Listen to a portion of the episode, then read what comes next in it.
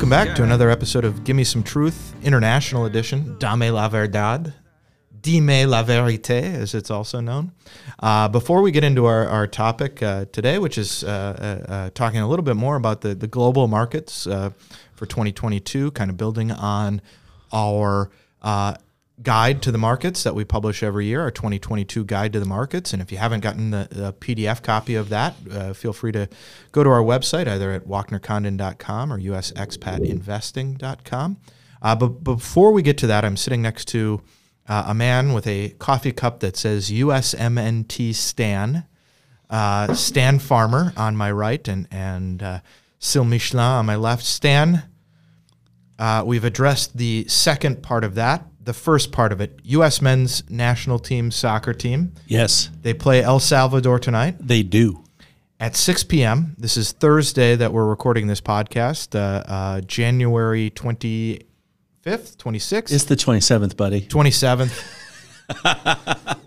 but but it's the day where you are when you're listening to this podcast because it's really the information uh, is timeless. Um, U.S. El Salvador tonight on a scale of one to ten. How confident are you? And did you lose sleep last night? You know, um, I woke up probably at five, which is probably half an hour to an hour earlier than usual, depending on how mad at my snooze I am. But um, so yeah, I did lose a little sleep, and I would be extremely confident just based on talent. But talent doesn't decide World Cup matches, as we know. The qualifiers are a battle. And since we drew El Salvador nil nil last time, it'd be hard to be ultra confident. But uh, everything about this match and how qualifiers have gone since that initial World Cup qualification match in September would indicate that the U.S. should win this. I'm going to predict three to one. And so your confidence one to 10 is seven? It, I'm a seven. Yeah. Very good. Very good. We also have a, a, crossover guest, Syl, I guess from uh, you were on our Global uh, Guide to the Markets podcast uh, that focused more on U.S. markets, domestic markets. And one of the things that you guys talked a lot about, um, and that we'll hopefully move away from, but it'll be hard to avoid for maybe reasons you can talk about, is uh, the U.S. Federal Reserve and, and interest yeah. rates. Yeah, it's hard to not talk about it. And that's why I picked it as a topic, is because it's probably the single most important factor affecting markets in the US and globally is what is the Federal Reserve doing? Uh, what's its policy? And how is it changing? And 2022 is going to be an interesting year because it is the beginning of a shift in US monetary policy um, where you know we're moving in a direction where the Federal Reserve is tightening its monetary policy uh, after you know years of incredibly loose, easy money, market friendly type policies, right? So th- it was really interesting for that reason.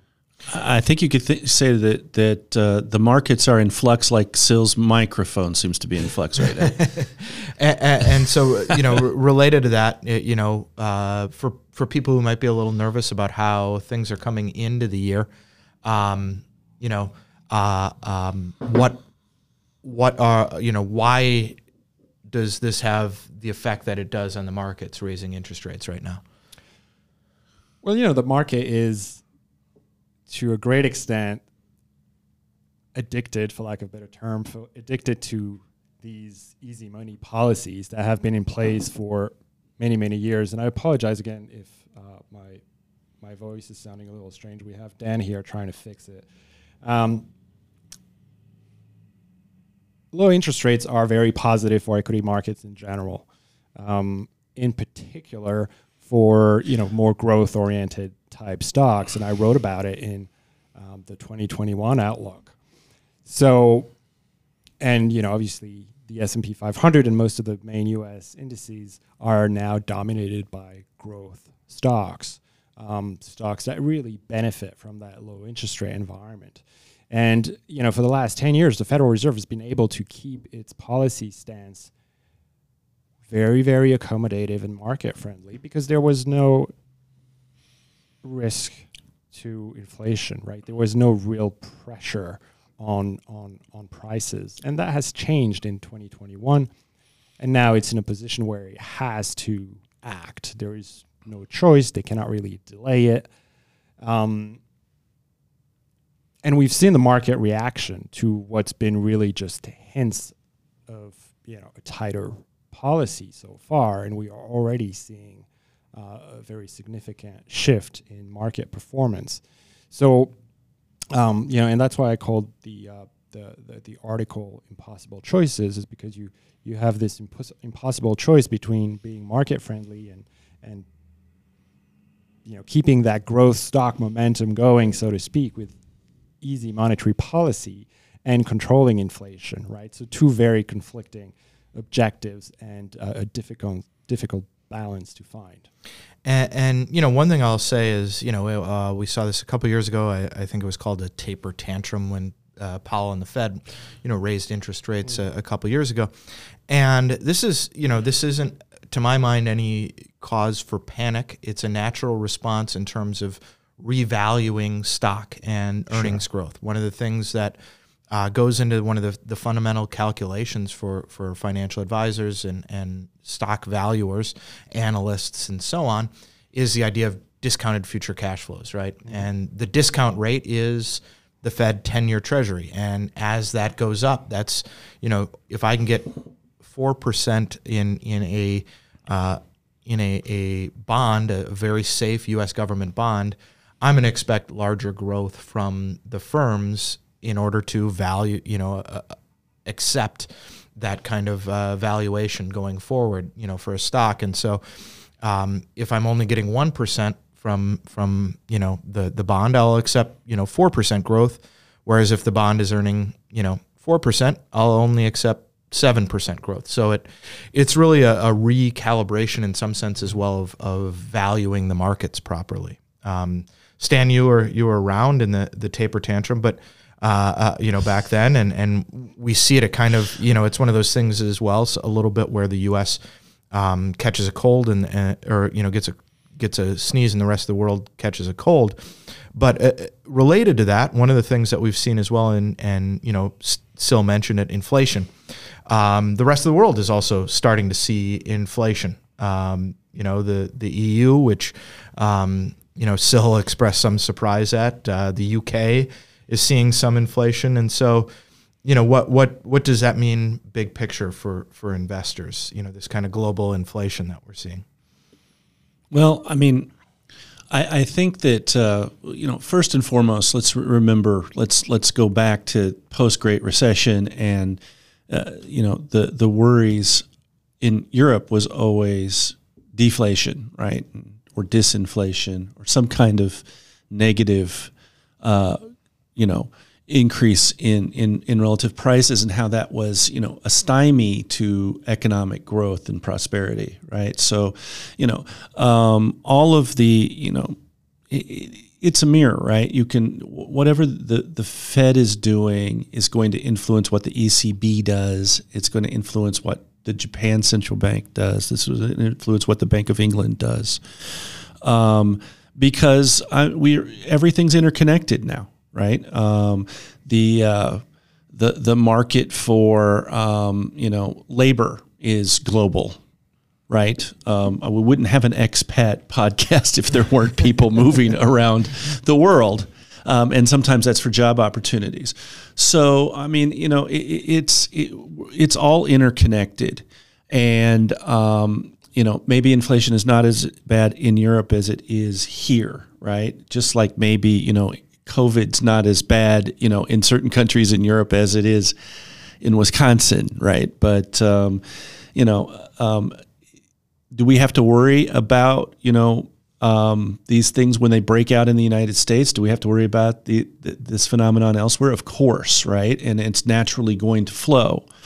Um, as far as you know, in my mind, um, you know, COVID created all kinds of dislocations of, of capital and, and, and disrupted supply chains and so on. So everybody um, who's anybody in the the economics biz, you know, predicted that, that that this could you know result in inflation. And anytime you have helicopter money coming out of the central banks and the governments with all the fiscal stimulus, Um, you know, and, and, in this country, that meant you know direct checks to just about every family in the United States, right? You're, it's going to cause inflation, right? That money is going to find a home. Uh, we were drowning in liquidity, and um, now think about this as the Fed is taking some very moderate steps to reduce some of that liquidity before we entirely drown in that liquidity, right? And we get runaway or hyperinflation. So if you don't like inflation, it's not fair to say, well, I, you know, inflation's terrible, and then say, well, wait, why is the Fed doing this? They're, they're, they're, you know, they're affecting my my stock returns, right? Think of this as, as was alluded to before, we were on a we were on a liquidity reduction program uh, under um, this chairman back in 2019, and then COVID got in the way and disrupted that, and we had to be ultra accommodative again, right? Um, well, it's time to start, you know, turning the spigot and tightening up a little bit again because, you know, by and large, economically, you know, we're no longer in lockdown mode, and COVID is still here, but we're learning how to live with it, and um, and and and inflation has you know back then it was you know cons- not really even a concern when we started the last tightening cycle before covid the covid disruption. Now inflation is clearly here right? Um, but don't think that you know think of the fed as as doing their best to make sure that that doesn't get out of control so in terms of your portfolio think of this as a normalization period. Think of the incredible gains uh, that that bonds, you know, largely enjoyed throughout post Great Recession and for two decades before that. But that's you know a larger topic. Uh, think of the incredible gains that the stock market has you know realized off of the COVID lows of March of 2020, and and and, and realize that those gains had to be borrowing a little bit off of the gains that you get down the line, right? Um, and corrections are very normal. And, you know, frankly, I think we could have gotten a pretty appreciable correction like we have here in January without the central bank whispering a word, right? Because it's just been kind of overdue. Um, but I really see this as, you know, in, in, in the bigger picture – um, this is what this is what central banks are supposed to do, and um, you know we we really have to take the long view of this and um, maybe adjust how we're invested, maybe pay uh, some attention to the interest rate risk in our portfolios. Well, I think as well, you know, you, that was going to be my kind of follow up question. Yeah. You know, um, Syl, Stan, um, you know, people ask, okay, and you know, or worry about inflation, and they say, well, well, you know, what are we doing about inflation? What are we doing about about this? And you know, um, do we need to make major changes because inflation is coming? And one of the things that I always want to remind people is, if we have longer term inflation, stocks are a longer term inflation hedge because remember, if I sell a Hershey bar for for a dollar today and the price inflates, I'm going to sell it, you know, for a dollar five next year, and that will be reflected on my on my balance sheet, and I'll make a little bit money, and you'll see it, you know, reflected in the stock price. But there are specific chunks of the portfolio as well as invested, still that we have, you know, clients set up for that they can, you know, that there's some uh, sort of flexibility there. Um, I think of emerging markets, for instance. Sure, and I think you give a great example of you know what how stocks protect against inflation, right? Is having that ability to pass on price increases, right? So you want to own companies that have the ability to raise the price of goods that they sell and pass on that cost to the customer instead of having their margin squeezed. So, you know, and that's why in an inflationary environment, value tends to do better you know, we would move back into an environment where the quality of earnings matters again. Or just earnings matter. Yeah, just earnings themselves what? matter. they matter. You know, Companies have to make money. What? exactly right. So we kind of lost sight of that, but it might start to to to matter again. And you know, also to Keith's point about, you know, what are we doing about inflation? I mean, it's important to keep in mind that the risk of inflation is really ingrained in every aspect of our investment thinking. So it's not like two years ago we were investing as if inflation was never going to be a factor again. A big part of why we invest our clients' capital the way we invest it is because we know that one of the great threats to investors over the long term is inflation, right? It's probably know, it's up there in the pantheon of risk, right? And and as you get older and you move into retirement, you know, um, you know, Social Security adjusts for inflation, but like your IRA doesn't automatically adjust for inflation. Yeah, you can't. So we need to be growing that to keep up with inflation. You right? can't. Yeah, you can't. Uh, you know, age sixty-five, take your your money out and and sit there and you know with all of your cash and just spend it down because that right. forty thousand today and in thirty years, even with you know one and a half, two percent inflation, becomes eighty thousand right. dollars a year. You know, um, yeah. But but you know specifically in the in the portfolio as well, Syl, um, you know. What uh, what other you know beyond quality beyond you know mm-hmm. because we invest clients not just in growth stocks but also value. Um, you know we've talked a little bit too um, in our portfolio meetings at, at how we can tax efficiently, you know, give a value tilt. Yeah. But what are some other things in the in the portfolio that you know? Uh, the reason I mention uh, emerging markets is those are commodity dependent, yeah. and we have a lot of clients who we've we've put in kind of an alt sleeve sure. for that reason as well, right? Sure, I think emerging markets, um, you know, and there's a lot of there's different stories within emerging markets, and obviously a story that has dominated recently has been China, right? And so that has hurt emerging market as a whole. Um, but in general, I still think emerging markets are a good place to be, um, even in an, a higher inflation environment. Uh, you know, the way a lot of emerging markets make money is by you know borrowing dollars and selling commodities, right? So if you think about that positioning, um, yeah. they benefit from a weaker dollar and from higher prices in raw material and goods in general. Oh, absolutely. So there's something obvious there. They may not drive Teslas in Latin America as much, right? Right, but Tesla's relying on lithium that is produced in mining in right. Latin America heavily, right. right?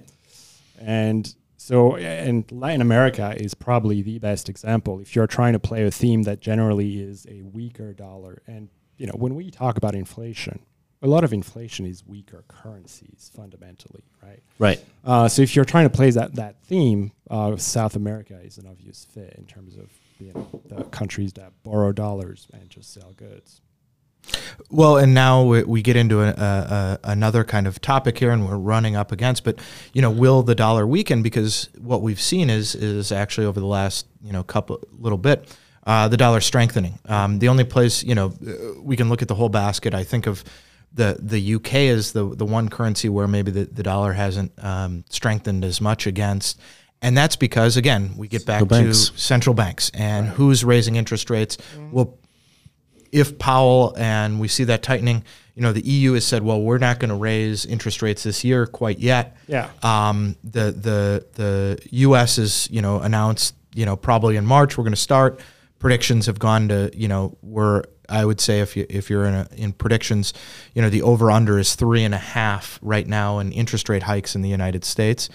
Um, if the eurozone doesn't raise interest rates, that leads then to a stronger dollar. Mm-hmm. Um, you know what is that? What what what might that mean? Uh, why might that help the rest of the world? Well, I mean, you know, it depends what you value the dollar against, right? And it's true that there's been this race to the bottom in terms of central banks around the world, a race to, you know, be as competitive as possible and therefore, in some ways, depreciate their currencies. So if you compare the dollar to the euro, it's strengthened. If you compare the dollar to oil, you know, it's not done so well. Right. That's a good point. Um, you know, I'd, also say, look, I mean, you know, it, the, everyone, every other central bank is eventually going to have to, you know, follow the Fed's lead here. So it, I wouldn't necessarily make a, a prediction that we're going to have a stronger dollar in 2022. Uh, you know, you know, yeah, no, you, it's you know, it's and not a look, it's not it's nothing in terms of what currencies are going to do is something I safely want to go on a podcast record No, as making no, no, no, and- and- ultimate prediction on. But but you know, and I, I think to to just return to that one thing I always tell my clients is if I could predict what the currencies are going to do in the short term, I, I wouldn't be talking to you. I'd be sitting on an island somewhere. Um, but you know, I wanted to you know. Uh, uh, if inflation comes i- i- in the U.S. and it's greater than the rest of the world, that leads to a weaker dollar. But Yeah. there al- also is a scenario that we could see where we have a stronger dollar in, in 2022. So wanted to talk about that. Um, I think as, as this final con- con- uh, conversation kind of points out here, there's a lot more for us to talk about. Uh, Yeah. Feel free to reach out to your advisors and, and talk about this. It's kind of a, you know, very interesting time in the markets because there, there are a lot of pressures, as Syl you mentioned. So we're, we're here to chat, um, and hopefully this has provided a little bit of clarity about about what we're seeing and, and going forward. So uh, thanks again uh, for listening to Dime, Dime la Vérité. Uh, Dame la Verdad. Uh, I'm gonna have to learn, you know, some other languages to add this in. Uh, you can do Canadian. Uh, Give me some truth, buddy. Now we've successfully offended an entire country once again. Yeah. It wouldn't be our I- I'm just I'm sorry, I- I'm getting ready for the USMNT Saturday match Uh, against, Canada. Yeah. Uh, so, uh, uh, you know, uh, no maple syrup this weekend for Stan's pancakes. uh, uh, thanks for listening, and, and thanks for listening to Give Me Some Truth. Walkner Condon Financial Advisors is a registered investment advisor with the SEC. Registration with the SEC does not imply a certain level of skill or training. The opinions expressed by the participants of this podcast are their own and do not reflect the opinions of Walkner Condon Financial Advisors. All statements and opinions expressed are based upon information considered reliable, although it should not be relied upon as such. Any statements or opinions are subject to change without notice.